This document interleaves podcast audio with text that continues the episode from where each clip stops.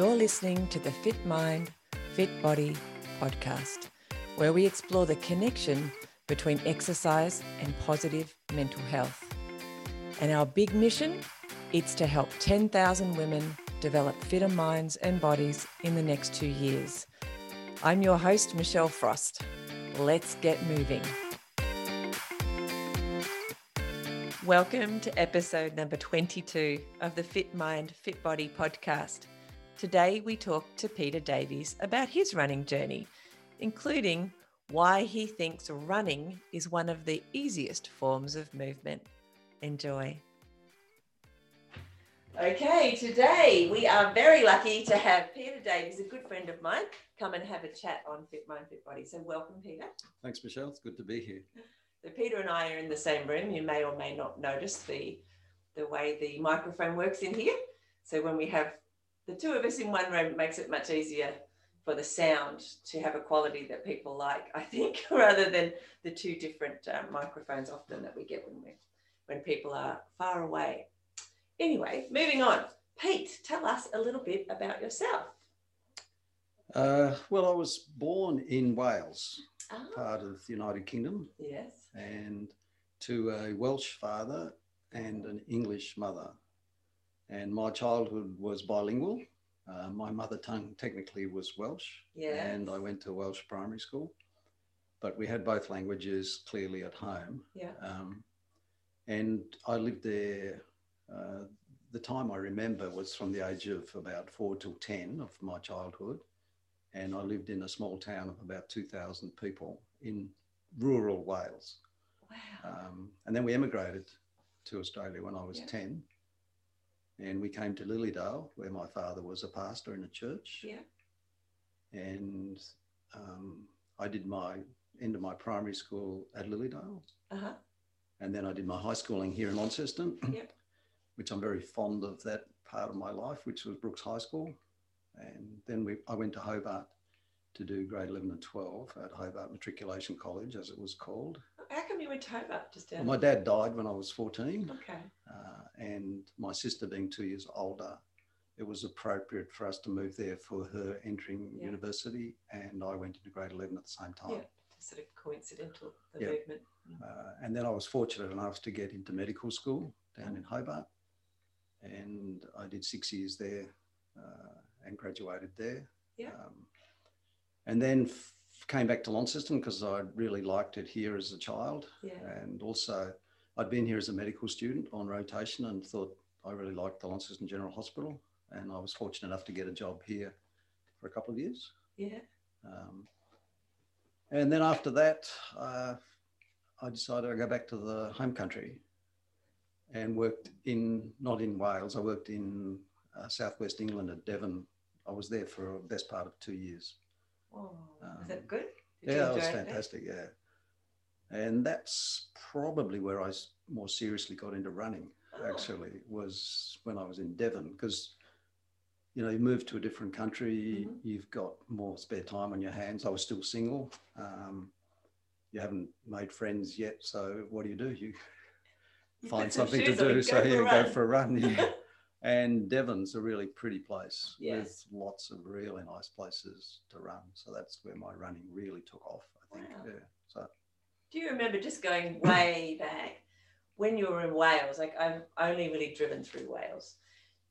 Did that feel like a place where life, I guess, is a bit tougher, but also you're outdoors a lot? It just for me, just my understanding of Wales is it's kind of a very country sort of feel to it and people are outdoors and, and being physical all the time. Yeah, absolutely. Absolutely. We oh, the town we lived in had a small uh, Norman castle ruin mm-hmm. and a lot of the kids from town used to walk or bike ride down there. Yeah. And play on the ramparts of the, which are now I've been back there as an adult and it's all do not climb on because it's dangerous. it's but it, so and it had a little park with swings and roundabouts and all this kind of stuff. So that was the sort of communal place in the town where kids went. Yeah. Uh, we didn't have television. I don't think very few people in town, this is going back a bit, had television. So we were outdoors a lot.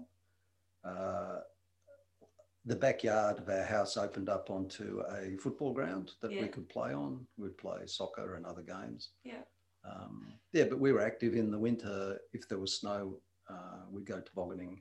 Oh wow. Uh, but yeah, we were. I think my generation of children were movement people. We mm-hmm. actually just moved about a lot. Yeah, and Yeah. particularly, you know, or at least my image of it is, you know, if you're in that environment, like I imagine Wales was, and probably still is to a degree, that it's kind of it's not as far to go to get outside, if that makes sense. Whereas if you're in your Yeah. built, you know, built up area in a city kind of environment, perhaps the, you know, that getting out and moving around as a kid is not as not as easy. Well, I, I don't think our parents were concerned about where we were, Mm. like this current generation. So we had a lot of freedom Mm. because they knew we were playing with kids in the street. Oh, we actually lived in a terrace street. Oh, okay. So Yeah. there were about 30 houses in a row. So Yeah. you're actually a lot of families Yeah. very close, a lot of Lots of kids close people to together. Yeah. So, and every house was the same. So if you Yeah. visited your friend's house, you knew where the bathroom was. everything was identical. Oh, that's crazy. Actually, I maybe did notice that a bit when I was in England. It was like similar terrace, terraced areas. yeah. Yeah. Ah, and so, okay, moving forward. Um, now you're obviously I know a little bit about you because we know each other quite well. But um, tell us about your family life. You said you were single, obviously in England, but then Yeah. So after that, obviously you weren't. I, yeah, I came back here in 80, 1982. Yeah. Um, and then I met, I'd, I'd actually met Anne, my wife, to be uh, in 1979, 80, yeah. but it really hadn't worked out then. So then we came, we both came back into this Launceston area Yeah. in about 82, 3. Mhm. And we met up again probably in 84. And then we got married in 86. So for those who don't know and may have skipped over the bit where Pete said he went to medical school, so you became a doctor. Yeah. And what's Anne's profession? Anne's a nurse. She's um, been all kinds of nurse, but at the time I first met her, she was working in an operating theatre. Yeah. And I was uh, doing anaesthetics and in and out of theatre for other things. Yeah. And we met over a mask. Our eyes met over a mask. Oh, sounds like a COVID relationship at the moment. so we're a bit used to wearing masks. yeah.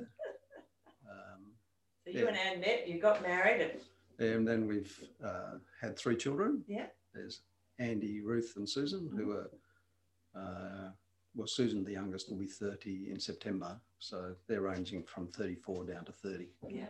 And Andy's living in Canada, Uh-huh. and Ruth, the middle child, lives in um, Thailand, Yeah. and Susan's still at home with us. Wow. So, So although she hasn't always been, here, she? She's been. no, she's been all over the place. It's just yeah. temporary. She's staying with Yeah. us at the time being. Yeah. Yeah. So, but that's also generationally the way it is. We expect our children to come back and stay a bit. I think, and, we, and we like it. true. Yeah, it's Yeah. nice, especially as uh, we might get into in a minute. But you and Anne tend to be very adventurous and get out and about. So having someone who can be around uh, at the house sometimes is kind of Yeah, handy it's good. Yeah, as well. That works. correct. Yeah. So okay, so you guys got married. You had some kids, and what kind of stuff did you get up to after that? You're obviously both in the medical field.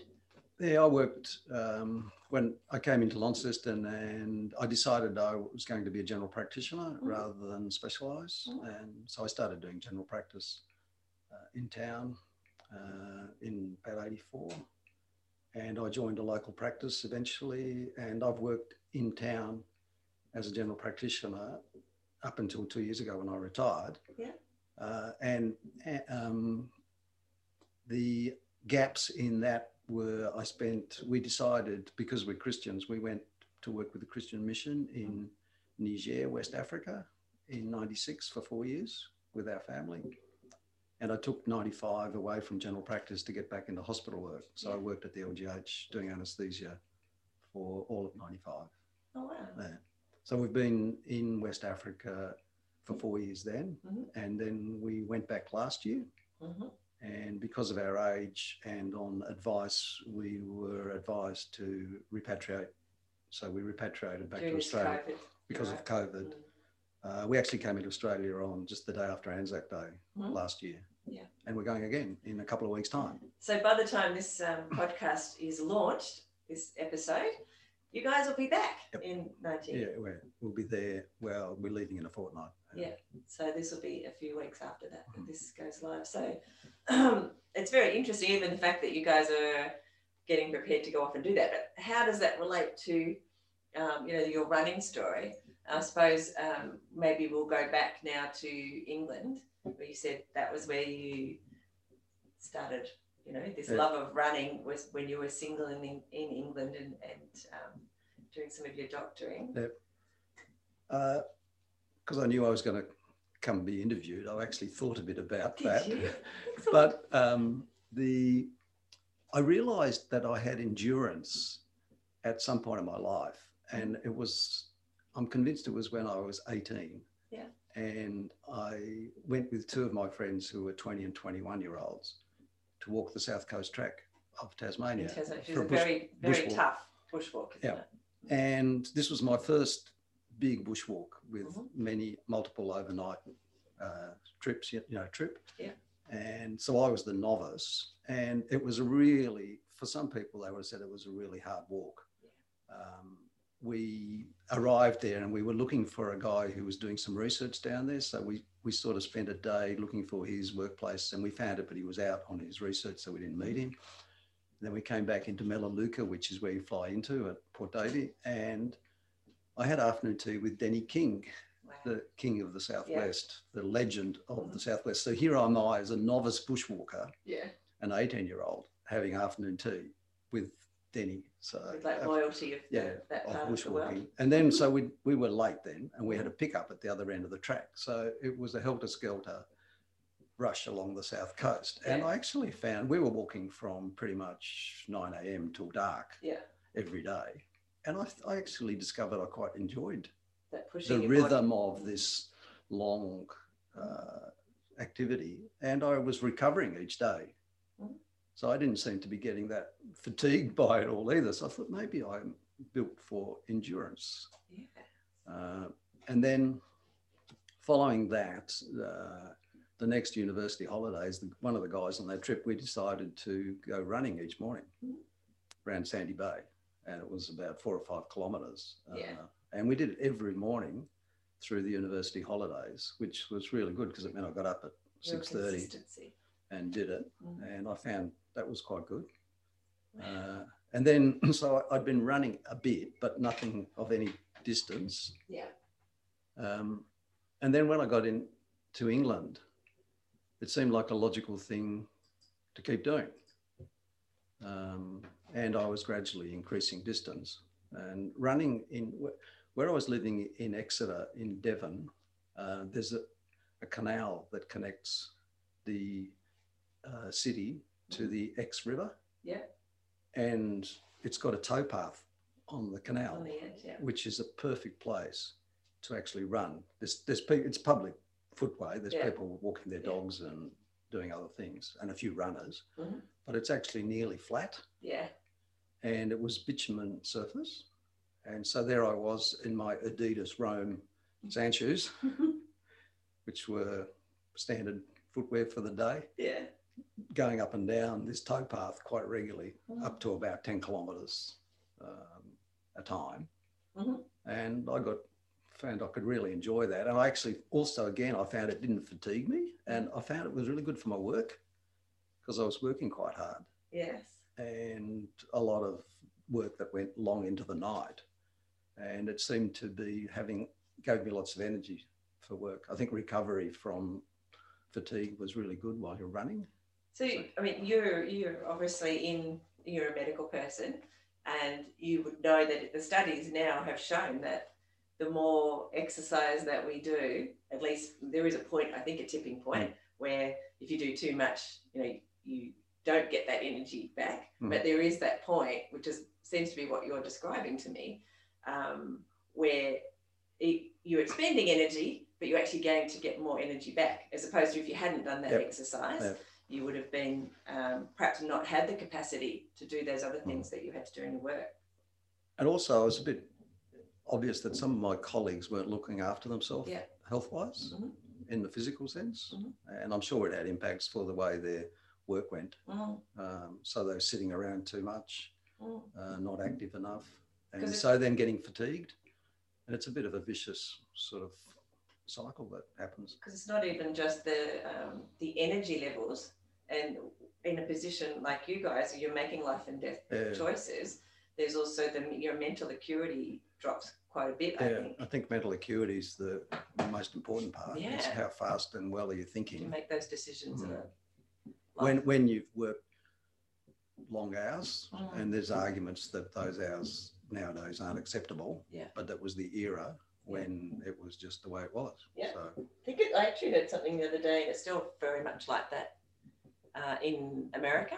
right. In, in particular, I know that I think here, maybe in the UK as well, that they're trying to temper that a little bit and reduce the number of hours, especially that registrars um, have to do. But it, that idea of being tired and when you really need to have your mind on the, Yep. the game.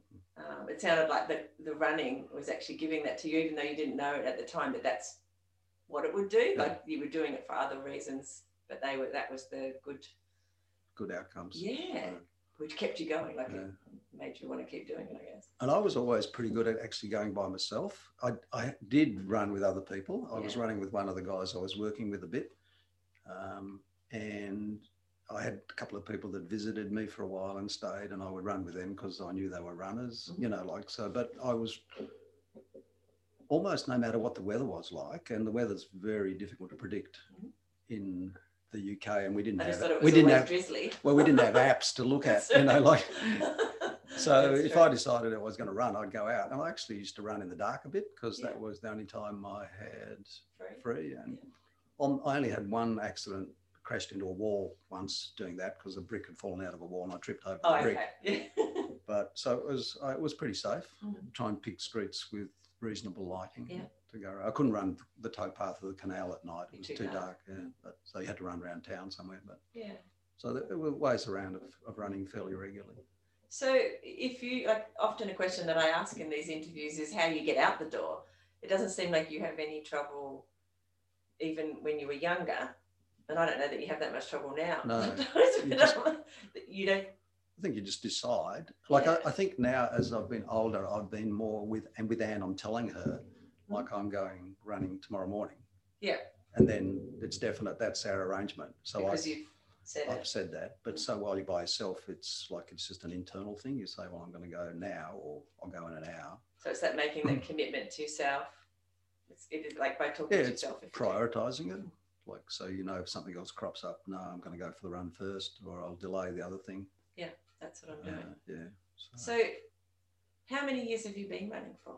If you were to take the Uh, start-ish, you know, you're serious, serious, if we want to call it that, running it's 40 years is plus. lifestyle. Yeah. Yeah. So when I was in Exeter, they they had the inaugural Exeter Marathon, Yeah. which because this is the era also when marathons were just becoming socially uh, important. Yeah. Um, and so I ran in that Mhm. with three friends in the end. Yeah. So we sort of put a, a nominal team together and uh, trained a bit together for that. So that was fun. Um, and I was actually sponsored for that. So with that, that was one of the ideas with the inaugural Exeter Marathon was that you nominated a charity, each Oh, runner did, and then you fundraised. And I was in quite a good position to fundraise because I was working in a big hospital there. Yeah. So, and I nominated uh, the money to go to um, a hospice. That they were just building. So, Yeah. so that was good. And people liked the idea of donating to a hospice. So, Yeah. Especially to a bunch of doctors who are. Yeah, it's a bit of encouragement to actually uh, train a bit more too. Yeah. If you actually you know you're carrying someone else's money on your On your back. outside and outside. Yeah. So that was, I thought that was really good. And that was just that was too a bit of a boring marathon course really because it was just two laps in the city. yeah. But there was because it was the inaugural, there was good crowd support. Mhm. So because people saw us going past twice. and- Yeah, so was, Wow. that was quite fun, fun marathon. So that was your first marathon. Yeah. Yeah, Yeah. And what time did you do? do you. Uh, I ran three hours four minutes. For that. That's uh, that's not too shabby. well, that was a bit encouraging. Yeah. and if you run fast, In, in my. Adidas Roms, by the way, Oh which had worn completely bald under the ball of the foot, wow! and there was a little hole appearing Yeah. in the bottom. But I'd trained in them, and I wasn't having any Any issues? foot or shin problems, I ran in them. Wow. Yeah, so. You wouldn't recommend that now, though? No, no, no, no. not a good plan. Not a great plan. so, where do you think your natural athleticism comes from? Because, Uh, I think it's genetics. yeah, Like I, my mother tells me that told me when she was alive that Mm. she was a good athlete, a Yeah. good hockey player Yeah. at uh, school and community level in Liverpool. Mhm. She was the English parent. And I think my dad was a farmer till he was 30. Mhm. Uh, and he, any competitions related around their district, he was quite good at athletically. So, Yeah. um, but he was strong. Yeah. Um, yeah. So yeah, I think Mum had speed, possibly, just the way she describes what she was doing. yeah. Um, my sister's quite a good runner as a sprinter, but really hasn't bothered with it since childhood. Okay. Yeah. So they used to send they used to send her away to the interschool Wow. running things for Yeah. the 70 and 100 meter sprint Yeah. stuff sort of stuff yeah Yeah. so there's a, i think there's a fair genetic load Yeah. in it Yeah, for you. But obviously, there's something else that keeps you moving, though, because there seems to be, you know, we can all even like you said that with your sister. yeah There seems to be lots of people who have the genetic capacity to be physical. I'd almost argue that everybody has that to a degree. Um, it's just whether they can be, you know, quick out of the box or, um, or just in, you know, just everyday moving. We all have that kind of capacity. Um, but what I wonder often what makes people do it out of their own. i really like it i like the rhythm of it i really, i like the motion thing i like the ability to compete against yourself Yeah. um, if you want to or if you don't want to just go out and enjoy it Mhm. Uh, I like the contacts and socialization I've made through running. Um, I like the, I've actually been into those areas that runners talk about where you actually forget what you're doing Yeah. while you're running. Zone. Yeah, so I like that. Mhm. Like you suddenly think, where have I been for the last two or three kilometers? Yeah. You know, because it's all, I like the thinking time. Yeah. I often have memory of important things Yeah. while I'm exercising. So that's one of the questions I often ask. What kind of things do you? Oh, I remember. I used to remember things from work, Yeah. even you know, like oh, I should have done that, Mhm. and then try, go back and fix that up. Or you remember, oh, I'm supposed to meet with someone tomorrow, you know, and I've not put it in my diary. Or you know, Mm. there's some things that you've been very fortunate to remember, or something. I don't know. There's odd things that crop up that I you know. think of. heard something the other day, sort of referencing that really was um, saying that running is actually like a mindful space. So when you're not, when we're not running, we're just busy doing our lives Mhm. and getting on with things and whatever. And but then you take, and our lives are so busy now Mhm. in comparison with all of our devices and stuff is on top of normal life.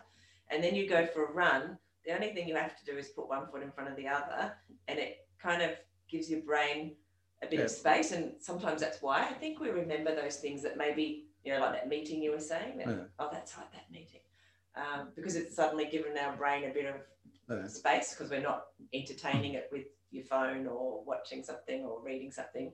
You're just kind of running, and your body can almost do that without you thinking about it. That makes sense. Yeah, going back to uh, how do you motivate yourself to go out? Like Hmm. running's the easiest of all the things that I've tried. so, like if you've, if you've got to go for a swim, you've got to get find your bather's towel, goggles, Yeah. go up to a pool, pay to get in, or use your card or whatever. Yeah. Cycling, you've got to get your bike, blow up the tires, fiddle about, put a helmet on. Whereas running, it is very simple. Yeah. You know, you need very little gear Mhm. and just probably just a good pair of shoes is all you really need to invest in. Yeah. Like, um, and that is really important to invest in those. Even though I joke about running in Adidas Roms, I think you need to really look at your footwear for running Yeah. because that's going to be the problem if you run a lot that you're going to get injury. Did you ever, just in saying that, did you ever look in the um, the barefoot running craze? That well, Yeah. craze. It's actually it is a thing. Yeah, I didn't think Minimal. that was physiologically going to be sustainable Is it? for distance running because of my knowledge of anatomy, really. Mm-hmm. It was that, yeah. So it's your knowledge of anatomy, not necessarily the fact that we've used, you know, cushion shoes for you know a long time. Or mm-hmm. most of us, by the time you get to running the distance, you've you've worn quite supportive shoes or whatever. But you're saying it's beyond that. It could. I think it's anatomically, yeah. If you're gonna, well, running on hard surfaces, Mhm. I think your arch and your ankle need support. Yeah. Um, and because we know from like if you say if your foot's turning in too much, Mhm. like an excessive pronator, for example, Mhm. then you're going to get into trouble. Yeah. No, as a barefoot runner, you're going to get into trouble with that because you, your barefoot running is not going to compensate for that. Mm. So you need a really good arch. And they, you know, you can buy shoes if you know a little bit about it, that uh, and you get help from a professional that knows their job well. Yeah. They can tell you which is the best shoe Yeah. for your particular type of anatomy. Yeah. So I think there's a lot in that. Yeah. So yeah, I think I think the technology has moved on a lot in the last few years, Mm. and yeah, buying good shoes and buying them frequently. I, I used to get around it. Uh, I think by I used to not use the same brand, so I used to change brands, Yeah. and I'd always have at least two and sometimes three pairs on the go, Yeah. and I just used to change them randomly. So I'd get a different wear pattern, weight pattern, structure pattern out of each shoe. Hmm. So That's I thought that was quite helpful. In I didn't get many injuries from running. I think I get. I now have permission to tell my husband I need another two pairs of shoes so I can have three on the go instead of just one. and work out idea. work out how much distance you're running and multiply it out and decide you know these shoes have done 600k or 700 whatever So that's the number I have in my head, like Yeah. 600 k's for a pair of shoes. Yeah. Basically. and if you're short of money go a bit longer as long as you're not Mm. getting injured Mm. if you can't afford them at the time So, what's your favorite type of running? Like the place that you go? Are you a trail runner, a road runner, a mix? What kind of running do you like the best? uh, i'm not a trail runner but i like park running. I think I, I mean, we're living really close to heritage forest now and i Yeah. think that's so safe and so pleasant and you don't have to concentrate on traffic traffic lights. Yeah. so i like that. Uh, i like running from stillwater out to tail race Yeah. because that's also similar. You don't have to worry about there's only one road crossing on the way to worry about. So i think safe places now are good. Yeah. And that's why that's why I like no well no that's why I like the uh, towpath I think. Oh, yeah. Yeah, because there's no Oh, vehicles. Yeah. like so you don't have to there's the odd cyclist that's about it and a dog. nothing to break your rhythm. Yeah, running up here in Launceston up the gorge. I did a little marathon training up there quite a lot. Mhm. um, so you're away from traffic. So I think there's always a risk on the road. I've done a lot of roadside running. Yeah. um, and the other thing, I got injured shin splints from running on a cambered road. Yeah. So flat areas. Mhm. Um, I don't say, oh yeah, gravel, but not trail Mhm. would be my preferred right. option. because I know that I know that you do things that take you out into wild places. Mhm. Like you guys aren't, you don't just run. Mhm. You've got a whole bunch of other sports that you do, and um, you also have done a lot of hiking. I mean, you mentioned earlier being, um, you know, when you're 18 down Mhm. the west. So I guess maybe you get your touch of nature or wilderness that way with you when you're walking. Yeah, yeah. Uh, yeah, I think walk, well, running really helps with bushwalking. Mm. Like, so it's once again this running Endurance. gives you this endurance. So Mm. if you've had a hard day walking, you know you're going to recover. Mm. And I tended to be uh, fitter than most of the people I was walking with as I got older because I managed to keep running late into my life, Mhm. whereas other people are backed off or they've never been runners and they're just bushwalkers. Well, I'm going to be fitter than them, so Yeah. that helps an awful lot with your enjoyment of being in the bush Yeah, because because you've got all this aerobic capacity Yeah. and you've got this endurance capacity. Uh, that you've sort of accidentally got as a bonus in a way for bushwalking. So, yeah, because you can't bushwalk all the time. It's time consuming. Whereas you can run all the time, you know. Yeah, so you can keep that level of fitness up Yeah. Mm, for the in between when you're not Mm. bushwalking. mm, I mm, guess. mm. Now, I know that you've had injuries. In fact, I know that right now you're not running at Yep. the moment. How does that affect your identity? Because I talk a lot on this podcast about identity and those people who attach their identity heavily to being a runner in this case we're talking about. Um, yeah, do, how do you feel when you have an injury and you can't run for a while? Um, yeah, I've had a few injuries, and I've because I've been able to swim and cycle. Mhm. I don't consider that I've been incapacitated in Yeah. a peculiar kind of way. So I think the important thing is to keep up your aerobic conditioning, like Yeah. keep your heart and lung unit. That's what keep your heart, lung unit working, keep your weight around where it should be are the essentials of all this physical activity. Yeah. Um, so I've always just switched. Uh, I've usually kept cycling and running and swimming going as well as running. Yeah. But when I'm injured, I just stop running Mhm. and or back right off Mhm. and do a lot more cycling and swimming. So I still have my identity in a way as an athlete Yeah. Yeah. of some kind. Yeah. Not a great athlete, but uh, just someone who's a social athlete, still Mhm. ticking along. So you know, more recently, I've not been running, but I've been swimming, Yes. and then I've been coming down and still socialising afterwards with the runners and walkers Yeah. and having a coffee. So I don't even feel like I'm not. participating. Like you've just had a bit of exercise because Yeah. you, those who don't know, he, uh, Pete does go and does his swimming or his Yeah. cycling at the same time as as the rest of us running or walking. We've been linked to the Launceston Running Club for years, so I still go and uh, help as a volunteer. Mhm. So I'm actually part of the running community, Yeah. whether I'm running or not. Yeah. So yeah. So it So it's, it doesn't affect me, I don't think. your identity is not tied to No. I am a runner. Your identity is tied to I am a, a person who likes to say physically healthy, or Yeah. you know, some it- it's kind of a, a much bigger bucket perhaps to pull from. So if something does happen, like an injury, Yeah.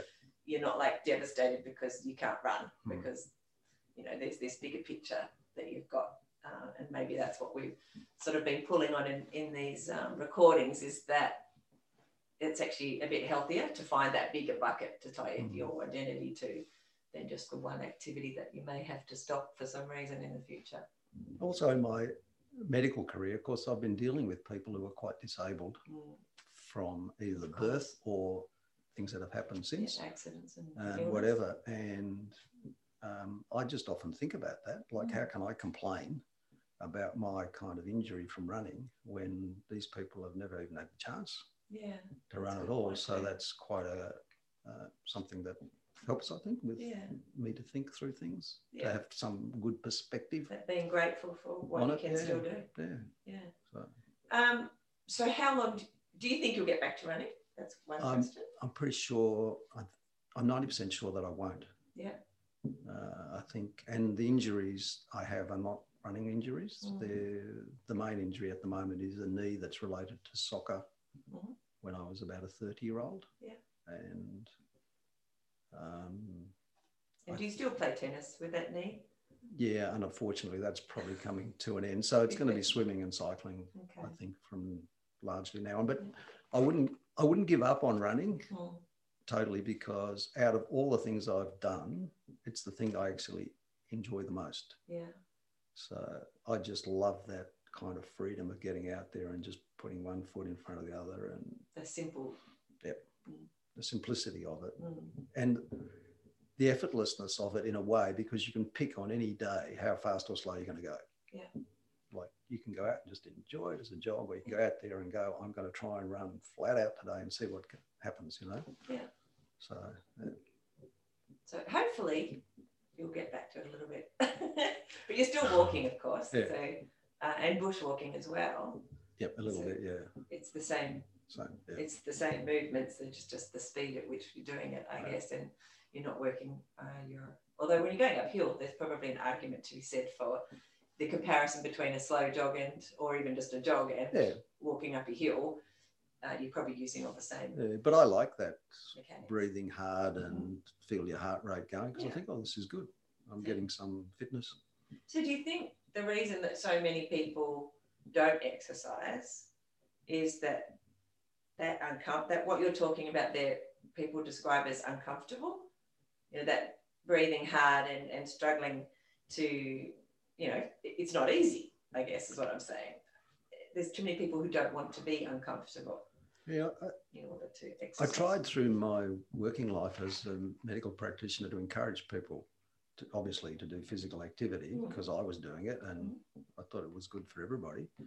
Um, and particularly in town here, I try to get a lot of people to actually go and do the park run Yeah. as a walk Mhm. or as a run, whatever they could do. You know, Yeah. like, and I'd explain to them because people are really nervous about starting. There's social reasons for that. They Yeah. don't feel, oh, they're too, they need to go with someone other to, to get them through the process, I think. Yeah. It's hard to start by yourself if you've not been used to it. Mhm. Um, so I said, well, I'll meet you there. I'm going this week, you know, like to turn up and I'll show you how to get going. And then they, you know, wouldn't turn up, but a few people have, which is good. Uh, but I, I think there's a bit of a, in our culture now, there's a bit of this hesitancy because people think you have to know what you're doing. Mhm. Whereas I, I see walking and running as really natural things. Yeah. So, and just go at your own pace and just get started, you know, like, and then people have, um, say, some diagnostic things that they worry about, like diabetes or heart disease or something, and they think, I've got to get professional advice Mm. to actually know how to start. Yeah. But they don't. Like, it's pretty straightforward. You just start walking. Yeah. And then if it's a little bit uncomfortable, just keep going. If it's getting too uncomfortable, well, just back off. Don't go too hard. Just get into it slowly. You know, like Is it that we're not listening to our bodies a little bit? I think so, Or we absolutely. don't. Yeah. well, if you've not been used to doing exercise, you maybe don't don't quite know what to expect. you don't know the difference between this is an injury Yeah. or slash, you know, not good for my body, or this is my body, the little bit of pain my body needs to go through to get to that next Mm. point or that next bit of fitness or this next level. So if you look at professional athletes, they push themselves super hard after Mm. injury. They've sure they've got a team of people helping them, but they actually know pretty much what the limits of their pain or discomfort is going to be because they've been through it Mm. before. But if you're a novice, how do you know? It's hard. So yeah, is this pain? But I think friends help. Like start, you know, start walking with someone. Yeah. Uh, talk to people who do a bit of exercise. Then increase it a bit, go faster or whatever. You know. you think park run's been a pretty good thing for the Oh, community? I think it's a marvelous thing. Like we've, Anne and I have had the privilege of doing park run around the world a little bit. So, and um, yeah, we've done it in Melbourne, Sydney, uh, Malaysia, Singapore, Mhm. and it's all, that, it's exactly the same format. So you know what you're turning up to. Mhm. And we find it socially quite pleasant. Like Yeah. people have been very friendly Mhm. in all locations, really. So it's good. So do you run more with people or without people when you're when you were running? And mind you, everyone, Pete's only probably stopped. Your last run probably would have been two months ago or something. Yeah. Not, not that long ago. So if you normally run with people, without people, a bit of a mix. Mix, a mix, Yeah. yeah. So I suppose, yeah. I, I, I quite often train by myself, but I Mhm. like running with people. Yeah. So, yeah. That social side of it. Yeah. Yeah. Um, in in the in the eighties, there were four of us that were running regularly here in Launceston, Mhm. um, and we were moderately good runners at the Yeah. time. Uh, and we used to meet twice a week down at Newstead and run to Mowbray and back. Wow. Um, and sometimes for the fun of it, we'd handicap ourselves because we weren't all the same pace. So we'd have a little event about once every six week or something. Yeah. That was fun. So we'd run hard then.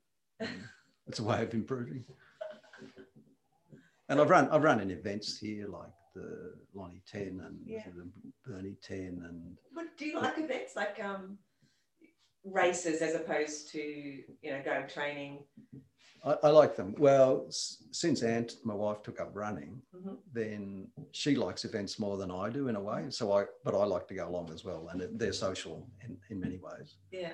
Um, and yeah, so they're good fun. Yeah. So- Because some people, the motivation for the training, like once they start running a little bit, the motivation is they choose an event, you know, that's two or three months away, 5K, 10K, half marathon, or whatever a marathon, and they train for that. And that tends to be the thing that gets them out the door.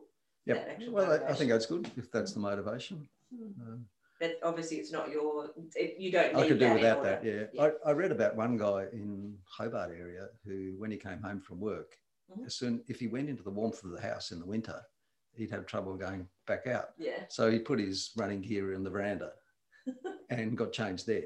it's a good idea. So that he knew he's coming home straight in my running gear Yeah. and then go and run his run, whatever, and then come home. Like I thought, this is, you know, whatever works Yeah. to keep you running was good. And he's he's quite a good runner. So I have a similar thing. I'm not that good a runner, but if I have a meeting that's on early when I would normally be going for a run, and like, oh, I'll go for a run straight after, I have started putting my running clothes on underneath whatever my work clothes are because the meeting's usually on Zoom.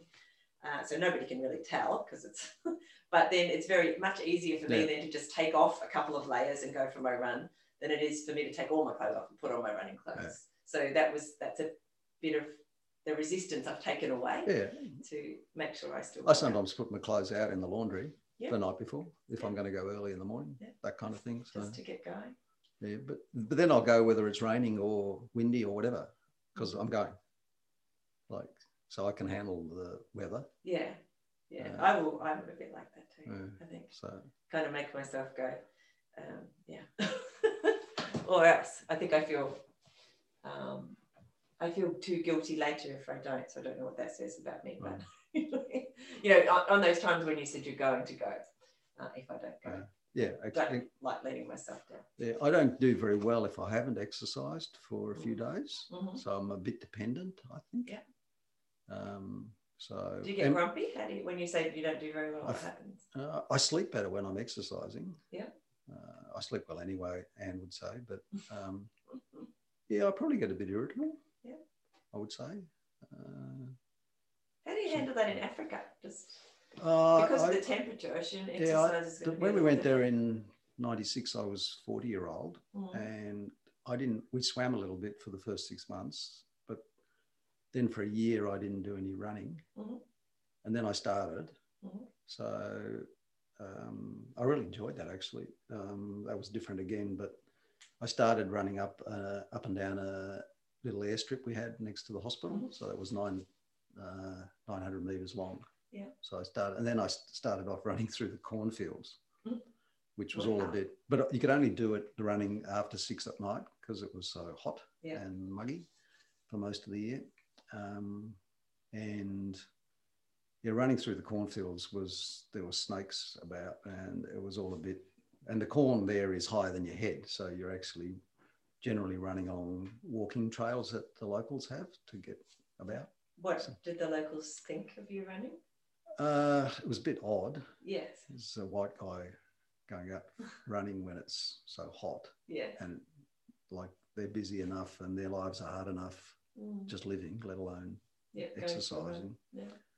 Uh, but and some of the kids would try and come with me, and of course, typically kids, they're good for about the first 500 meters, and then like, and they're running on ahead, being smart, you know, Yeah. like, and then they can't do it because they're not they don't have the stamina. stamina, yeah. So, but yeah, so you're running along through on sandy tracks and dried riverbeds, Oh, wow. and that was good. I so I was doing that maybe two or three times a Yeah. week. So, and I've got yeah, so I, I found I, I didn't have much trouble getting started again and getting mm. back into it. Yeah. so. I think some of that must be your physiology, as we were saying before, your genetics. You you do have, Yeah. and you come from a, a background that's quite, um, Yeah. you know, you're lucky, Yeah. quite physical. Yeah.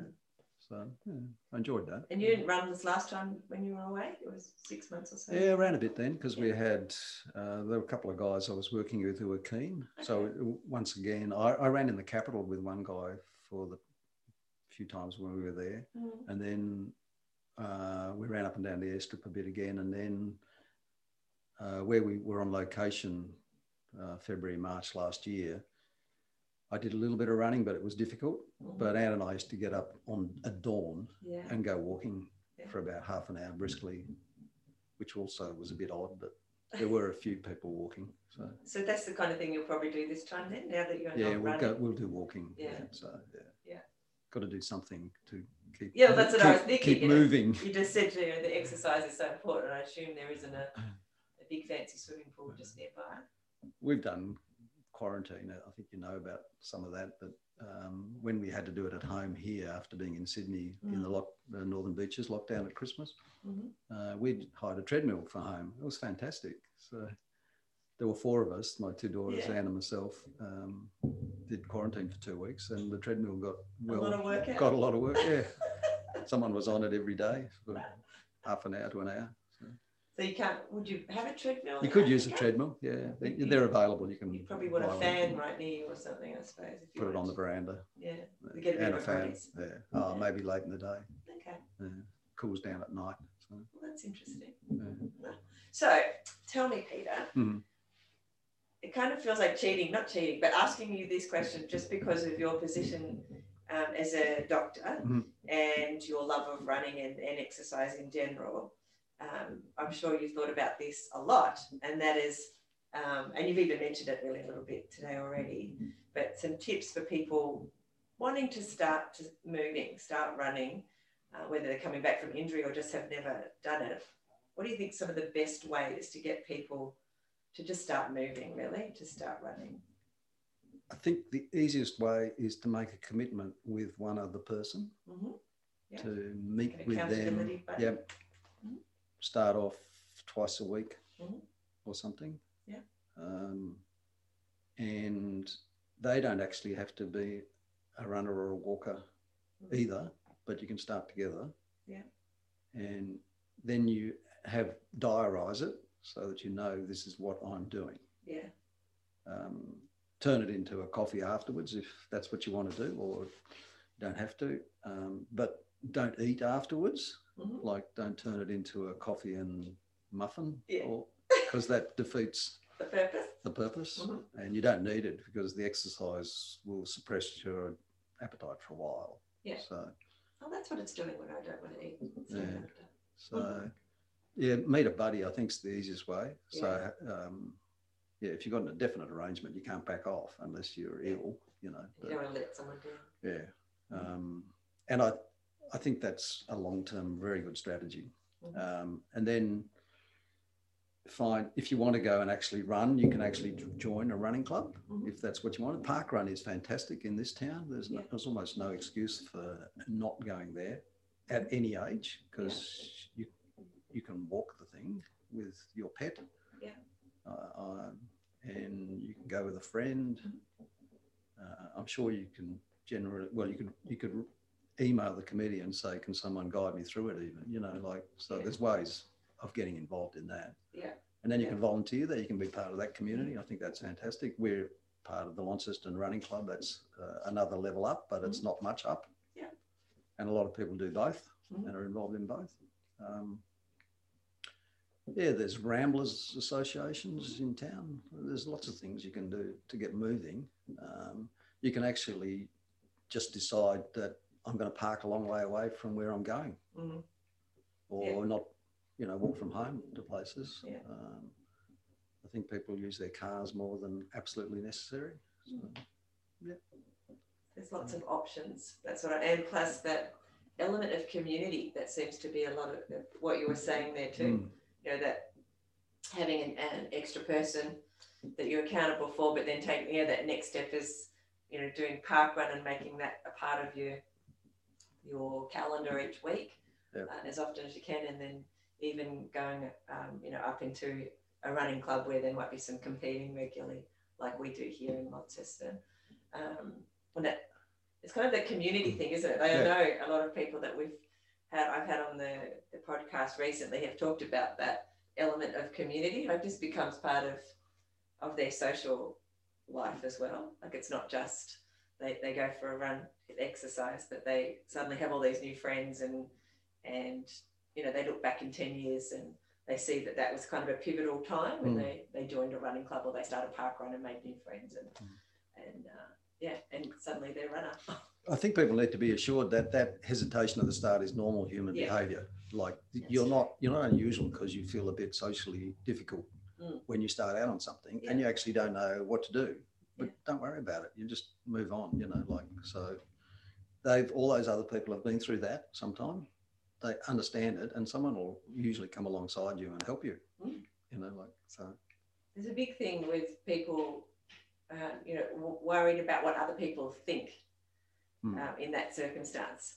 You know, am I wearing the right shoes? Am I wearing the right this and right that? But the reality is, when you if you go to a park run, for example, you'll have people all shapes and sizes, Yeah. all levels of fitness, beginners, um, very experienced people in you know their jeans, and people in you know the high end running gear. You've got and everything in between. Hmm. It's not.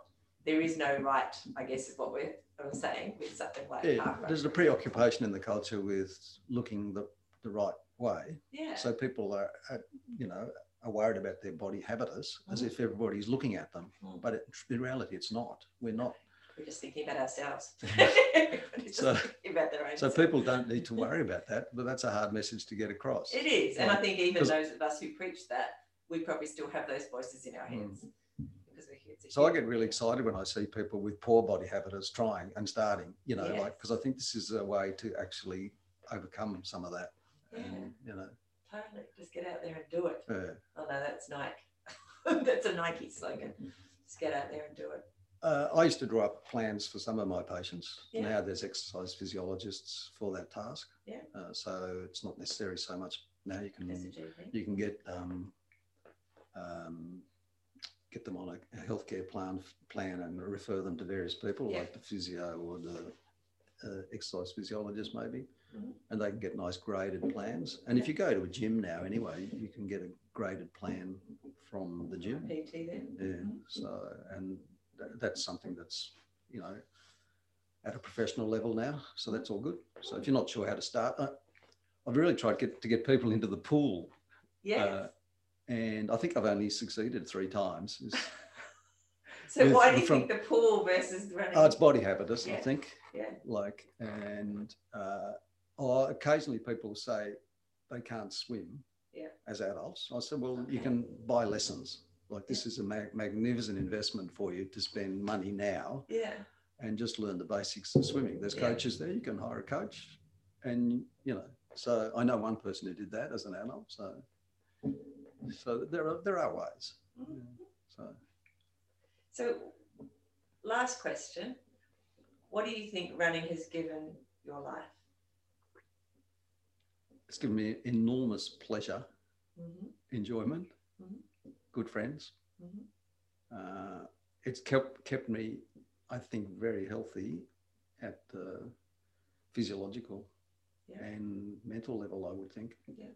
Like let me cope and manage all the complexities of life. That's the same as anybody else's life. They're all Yeah. complex, but yeah, I've, I'm so pleased that I discovered running Mhm. and able to continue it for so long. Mm. Um, you know, I'm age 67 now, and I was running well last year, um, and that's you know I'm really grateful for that. Mhm. I actually thought that if I get to 50 and still run, I'd be happy. But of course, when you get to 50, It's like, wow. Oh, another 20s, dec another decade might be good, you know. Some yeah, so it's just been really marvelous. And you're well past that next Yeah, decade anyway. yeah so Yeah. yeah. That's awesome. So, is there anything that we haven't covered that we should have? That's my last question. Um, no, I think you've covered it well. I think, yeah, just people shouldn't be afraid of running. Mm. It's uh, shouldn't, um, yeah, whatever standard of running you can achieve is what you can achieve in life. You know, uh, very few of us are going to be very good at it, Mhm. But we'll get a lot of enjoyment out of participating. And it'll be very good for us. Yeah, so yeah. whether we're very good at it or not is irrelevant. And it'll be good for the other people that come on the journey with you too, Mm, because a you'll drag people along. Mhm. and you'll have friends and they'll think that that was good that we we spent time together doing this activity Yeah. and there, there's friendships that grow out of it so i think it's all good And being an example for those around you as well. yep Your family modeling it and your friends and things too. I mean, I always say pretty much everyone is born to be a runner because by mechanically that's Yeah. what you're a doctor. Can you agree with me? oh absolutely yes. well at least a mover Yeah. Yeah. like so you know exertion doing something physical getting up out of your chair Yeah. um, Excellent. Well, I will let you go, Pete. We've Thanks. already taken up more of your time than we needed to. and I know you need to be packing because you're literally less than two weeks away. How it's 12 days 12 days away from moving away uh, and going back to Africa for at least a year or two. Uh, a bit we've, we've got a marvelous dinner with our running friends on Saturday coming up. So that's a really nice thing. yes. So that's just grown out of running. Exactly. We Yeah. wouldn't have uh, running. We wouldn't have this dinner coming up before and Pete leave in just uh, well less than two weeks. Yeah. So, as I said, thank you for being Okay. here. I really appreciate your time and your wisdom with running because you have so much wisdom around this subject. We could probably speak for hours, but I do need to let you go. Thanks, Michelle. It's been fantastic. Thank you. Thank you. Thank you for listening to the Fit Mind, Fit Body podcast. For a bunch of resources to help you get and stay fit, head over to the website fitmindfitbody.co and I'll see you there. I'll also be back here once a week. Bye.